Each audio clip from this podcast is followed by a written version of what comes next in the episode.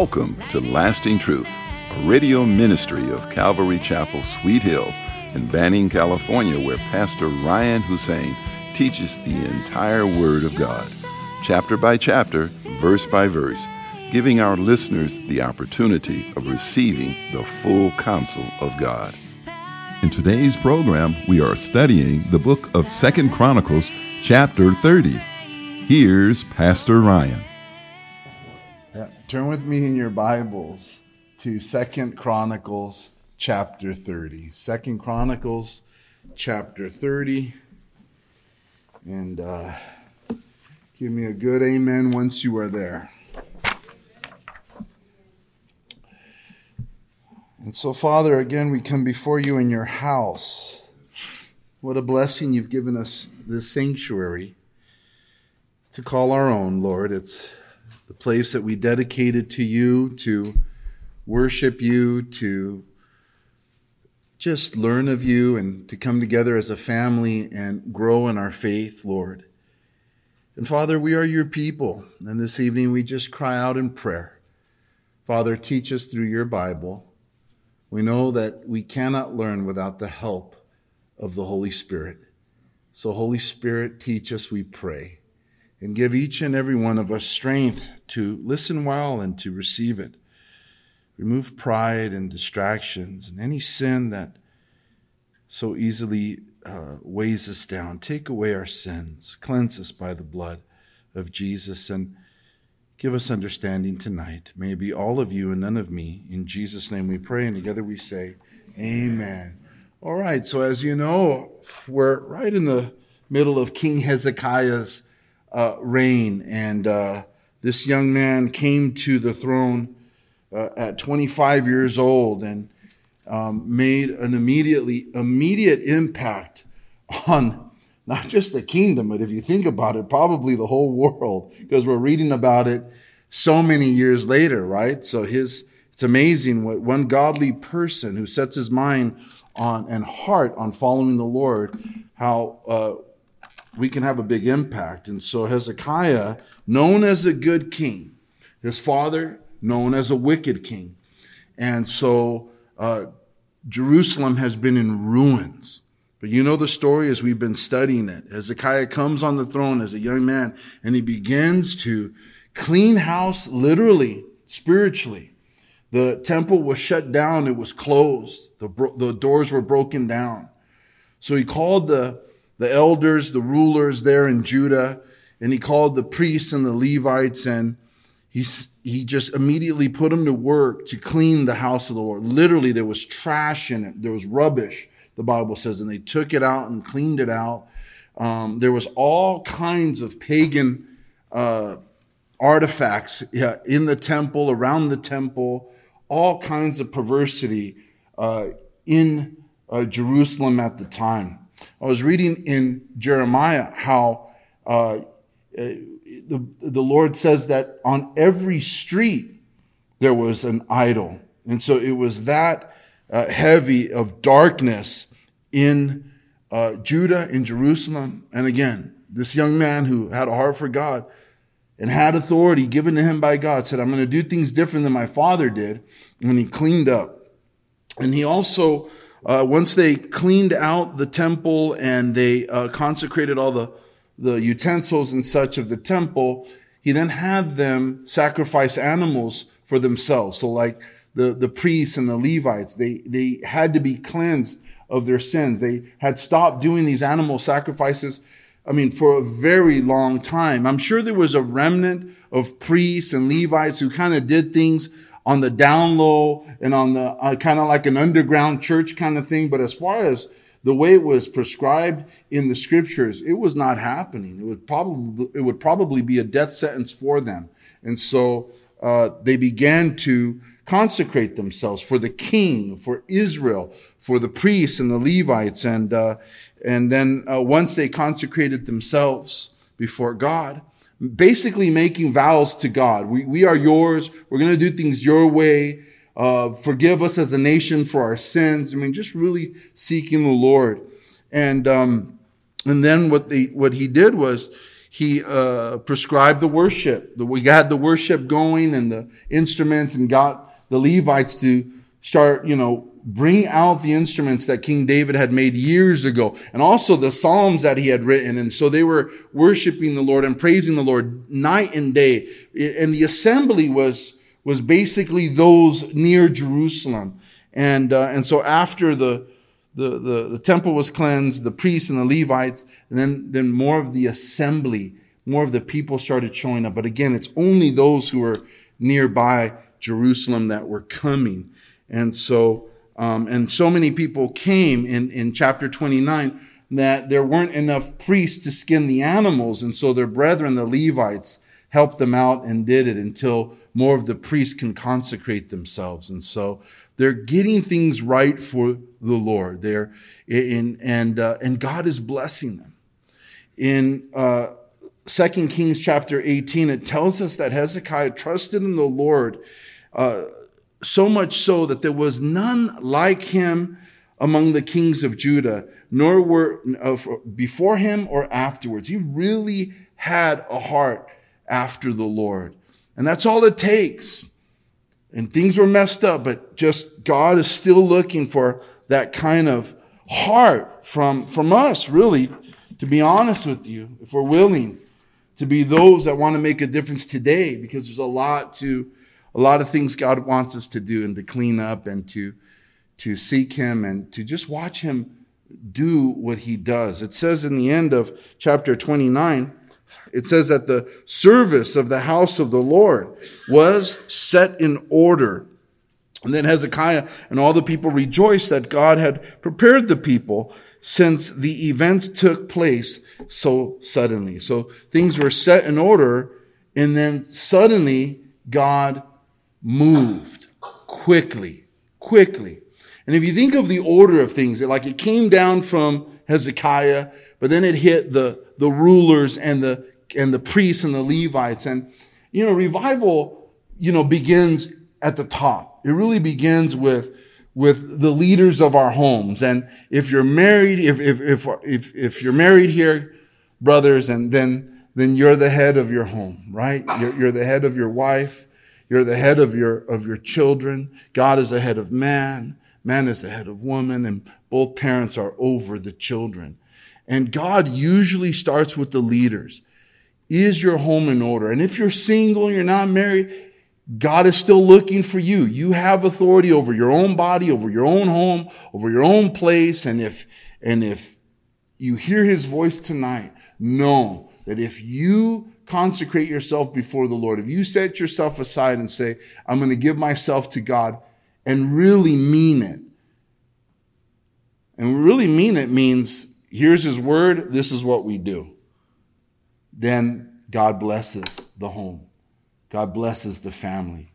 God blesses the church. God blesses the business. And um, I believe it 100%. And I'm convicted by it a lot. My wife and I, we do get in the Word, but so, so oftentimes, and I'm trying to work at it, trying not to be too busy to get in the Word with my wife. Think about that. The most mature thing that a husband could do, the most mature thing that a husband can do in the Lord, the most leader of leadership skills he can show is getting together with his bride, praying with her, reading a few verses in the word with her, and just being the cover that God called us to be. And then the next thing is for the parents to then pray over the children and to read a, little word to the children and have the home honoring God. That's when that's when things start to happen. Boom, boom, boom. You know, God begins to open doors because he wants mature people who love him, who are going to do the little things well. What little things? My home is in order. Amen? Right? It says concerning pastors, how can you lead a, a church if you can't lead your what? Your home. And so, quick. Changes can come quick. And Hezekiah, verse 1, he sent to all Israel and Judah, and also wrote letters to Ephraim and Manasseh that they should come to the house of the Lord at Jerusalem uh, to keep the Passover to the Lord God of Israel. For the king and his leaders and all the assembly in Jerusalem had agreed to keep the Passover in the second month, for they could not keep it at the regular time because a sufficient number of priests had not consecrated themselves, nor had the people gathered together to Jerusalem. And the matter pleased the king and all the assembly. So they resolved to proclaim, to, to a proclam, to make a proclamation throughout all Israel from Beersheba to Dan that they should come to keep the Passover uh, to the Lord, God of Israel at Jerusalem, since they had not done it for a long time in the prescribed manner. This is an incredibly um, bold move by this young king Hezekiah. Loves God the northern kingdom has already been taken into captivity by the Assyrians. We've been studying uh, First and Second Chronicles. God divided the kingdom of Israel into two, the northern and the southern, right, as part of judgment because Solomon had sinned against the Lord. So they were divided. The northern kingdom went full blown apostasy under Ahab. They began to worship everything under the sun. Just terrible, terrible, terrible, sinful. And so God judge them by allowing the Assyrians to come in and just take them into slavery. And here, King Hezekiah in the south, the southern kingdom of Judah is still there. It's the lineage of the Messiah, Jesus Christ, and the, the lineage of King David. He will come through the lineage of these kings. Jesus will one day eventually to save the world from its sins. But this king, with his leaders, decide we need to have the Passover. We need to hold it. It hasn't been held probably over 30 years. Think about it. They had not worshiped the Lord in the prescribed manner. And so when, when he, when they decide to do this, he says, we're going to invite all of Israel. Not just the southern kingdom of Judah, but our brethren that are, that weren't taken into captivity because a lot of them escaped. There was a remnant of of uh, Israelites in the north who had not been taken into captivity. They were hiding out. They were there. And so his, his proclamation is to everyone. It's like, you know, the brethren in the north who had turned away from the Lord. Here's a chance to come back to God through an invitation to come down and hold the Passover in Jerusalem. Think about that. That's just an incredible reaching out to those who had the history of God, the tradition of Abraham, Isaac, and Jacob, but had turned away from the Lord to worship pagan gods. God is still reaching out to them that they might turn, right? If you're still alive in the north, come down. If you want to repent, if you want to get right with the Lord, come down and celebrate the Passover. And that's a beautiful example of what the, what the Lord wants from us as a church, as the body of Christ, that we would be just open and excited to give invitations to those that are lost to come into his house that they might learn of God, repent of their sins and get saved. You know, I, I don't know what words I can speak to seal the deal when I'm out there sharing my faith with people, I don't have the words. I don't, it's not a pre-planned kind of track, kind of just say these words and it's, you know, you give them the best chance to accept the Lord. It's a work of God's Spirit, I believe. It's very grassroots. It's very spontaneous. As the Holy Spirit leads me and I'm talking to somebody, I share my faith. Only God can, can seal the deal. We try. Lord, give us the words, but at the end of the day, it's the Holy Spirit that does it. But one of the, the things that I've always done is invited people to church, invited them to God's house. Come and hear the music. Hear the praises of the Lord. God established it in order to soften uh, the spirit of man that they might, you know, see what we're doing and glorify God and change their heart to accept Jesus Christ as Lord and Savior, I usually keep it just come to church. This is where we meet. We had these made. Oh, we have a, we boxes and boxes of them. So on your way out today, grab 10 of them. And I challenge you, do like Hezekiah did and invite some people to the house of the Lord. Invite them for this Sunday. It's Wednesday night. Just take 10, just give it to anybody at the store. Who cares? Who knows? Say a quick prayer. Holy Spirit, do your thing and hand it to them. Because literally, that's what's happening in the Bible tonight. Literally. Right? And Hezekiah sent to all Israel. And in fact, when you think about um, this heart of pulling people, you know, it's interesting how many people have uh, have come and gone, and some have come back. It happens in churches. You know what I mean? God, you know, works in mysterious ways. Who knows? Some people go, they come back, they go, they come back. I've seen it. I've been here. I've been here for the whole time. I've been the pastor the whole time, so I get to see people come and go and come back. And there are people who may need a call from you. Come back. People who aren't going to church anywhere. They're just out there and they have their, their, their ideas as to why they don't go to church anymore. The Bible says to go to church, period, in Hebrews 10. Don't avoid it like some people do. The end is coming and we should come together even more because the end is near. And we need to stir each other up in love and good work. So there's, there are people who, oh, well, they, I don't come for this reason or that reason. Or, you know, they hurt me at that church or this church or the, they weren't very friendly or they didn't, you know, they know, you know, I, I didn't have a ride. And I, if you go back to the division of the, of the nation, you know what the, the king said to the northern tribes? It's too far for you to go down to Jerusalem. Let's do it here in Samaria. Let's do our own thing. And he made a golden calf. He said, that's what brought you out of Egypt. It's too far. It's too inconvenient. Listen, the Bible says to bear one another's burdens. That word burden is extraordinary weight.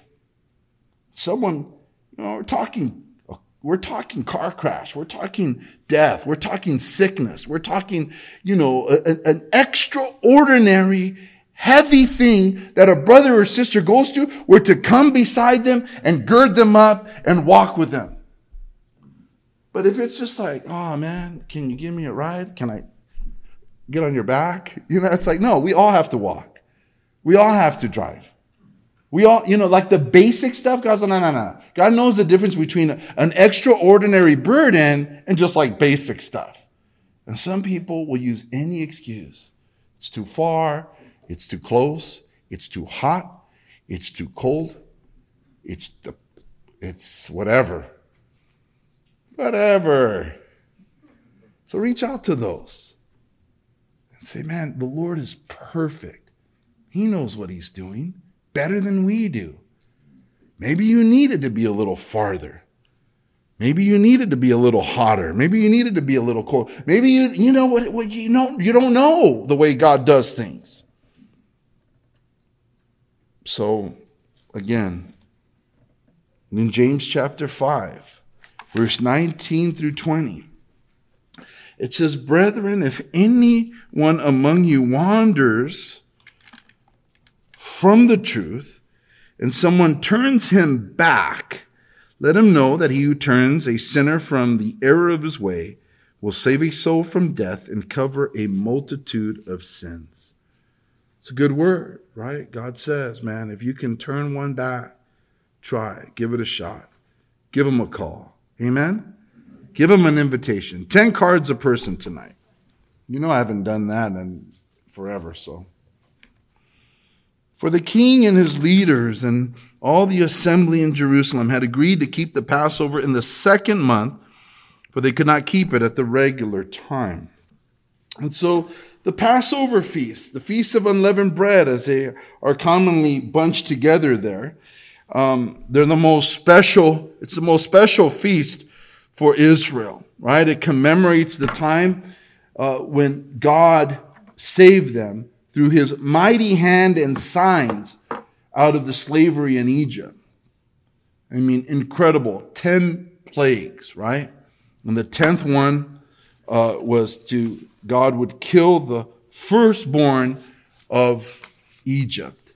And he made a distinction between his own people and their firstborn and the Egyptians who uh, had enslaved them. And Pharaoh, as you know, would not let God's people go. And that was the final straw with God.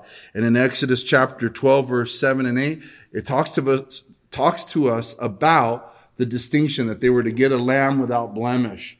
And it says that they, they shall take some of the blood from that lamb and put it on the two doorposts and on the lintel of their house, of the houses where they eat it. Then they shall eat the flesh on that night, roasted in fire with unleavened bread and with bitter herbs they shall eat it. Then God said, I will pass through the land of Egypt on that night and will strike all the firstborn in the land of Egypt, both man and beast, and against the gods of Egypt. I will execute judgment, God said. I am the Lord. Now the blood shall be a sign for you on the houses where you are. And when I see the blood, I will pass over you. That's where Passover comes from. And the plague shall not be on you to destroy you when I strike the land of Egypt. And so the blood on the lintels and on the doorposts of the home, that was a sign for God. They are, bless you, they are, they are with me. They are my people. And so it speaks of Jesus Christ, who is the Lamb of God who takes away the sins of the world. His death on the cross, his blood shed for our sins, it was the only way to redeem us from our sins, to have the wrath of God pass over us and not harm us. It all fell on Jesus Christ. 1 Corinthians 5, verse 7 says, Jesus Christ, our Passover. That's what he is. It was a picture of Jesus. And here's the deal. There was too little priests who were consecrated, so they didn't have enough workers to, to have the Passover on the first month of Nisan, which was the first month of the, of the Jewish calendar. They were supposed to do it on the first month. And, and, and, and it was passing. They didn't have enough time. Plus, they didn't send the invitations out for people to come to Jerusalem. Not enough priests. The people weren't even there. So what did they say? They said, let's have it a month later. Right? A month later. Why? Because it's so important that we commemorate God's salvation for our people that we can't wait anymore. Let's have it next month so there's time enough to let people know and let's do it. This cannot wait an entire year. Think about that, how many Christians came back after they stayed away because of the COVID restrictions and the fear mongering of the government and all that they did. And how it was beautiful to hear so many brothers and sisters come back to the house of the Lord, say, man, I said, that's it. That's it, man. I gotta come. It's too important that I'm amongst God's people. I loved hearing all of the praise reports the Holy Spirit spoke to them and they all came at various times, right? And thank God that they came back into the house of the Lord because it's too important. And to this day, there's people who, you know, they, they call themselves believers and, and brothers and sisters and they, and, you know, they don't come to the house of the Lord even now. And it's not a COVID thing. It's a just, it's a disobedient thing. It really is a disobedient thing. And what do you say to that? You know, rebellion is as a witchcraft is, is as witchcraft the Bible witchcraft the Bible says. So, you know, you don't want to be too hard, but you don't want to be too soft either. It's a serious thing to not come to the house of the Lord. It's a really serious thing. Because if you're not coming into the house of the Lord and you're not fellowshipping with the believers here, you're not learning from the Word of God that's preached, then you begin to think like the world. Thank you for joining us today at Lasting Truth Radio. If you're in the area, come out and join us for Sunday services at 8:30 a.m. and at 10:30 a.m. or Wednesday evenings at 7 p.m. We are located at 3035 West Nicollet Street in Banning, California. You can also find us on YouTube or Instagram. If you would like to donate to our program, please do so on our website at ccsweethills.org and hit the online giving tab. We hope you will continue to tune in as we journey through the entire Word of God with the teaching of Pastor Ryan Hussein at Calvary Chapel, Sweet Hills. Adore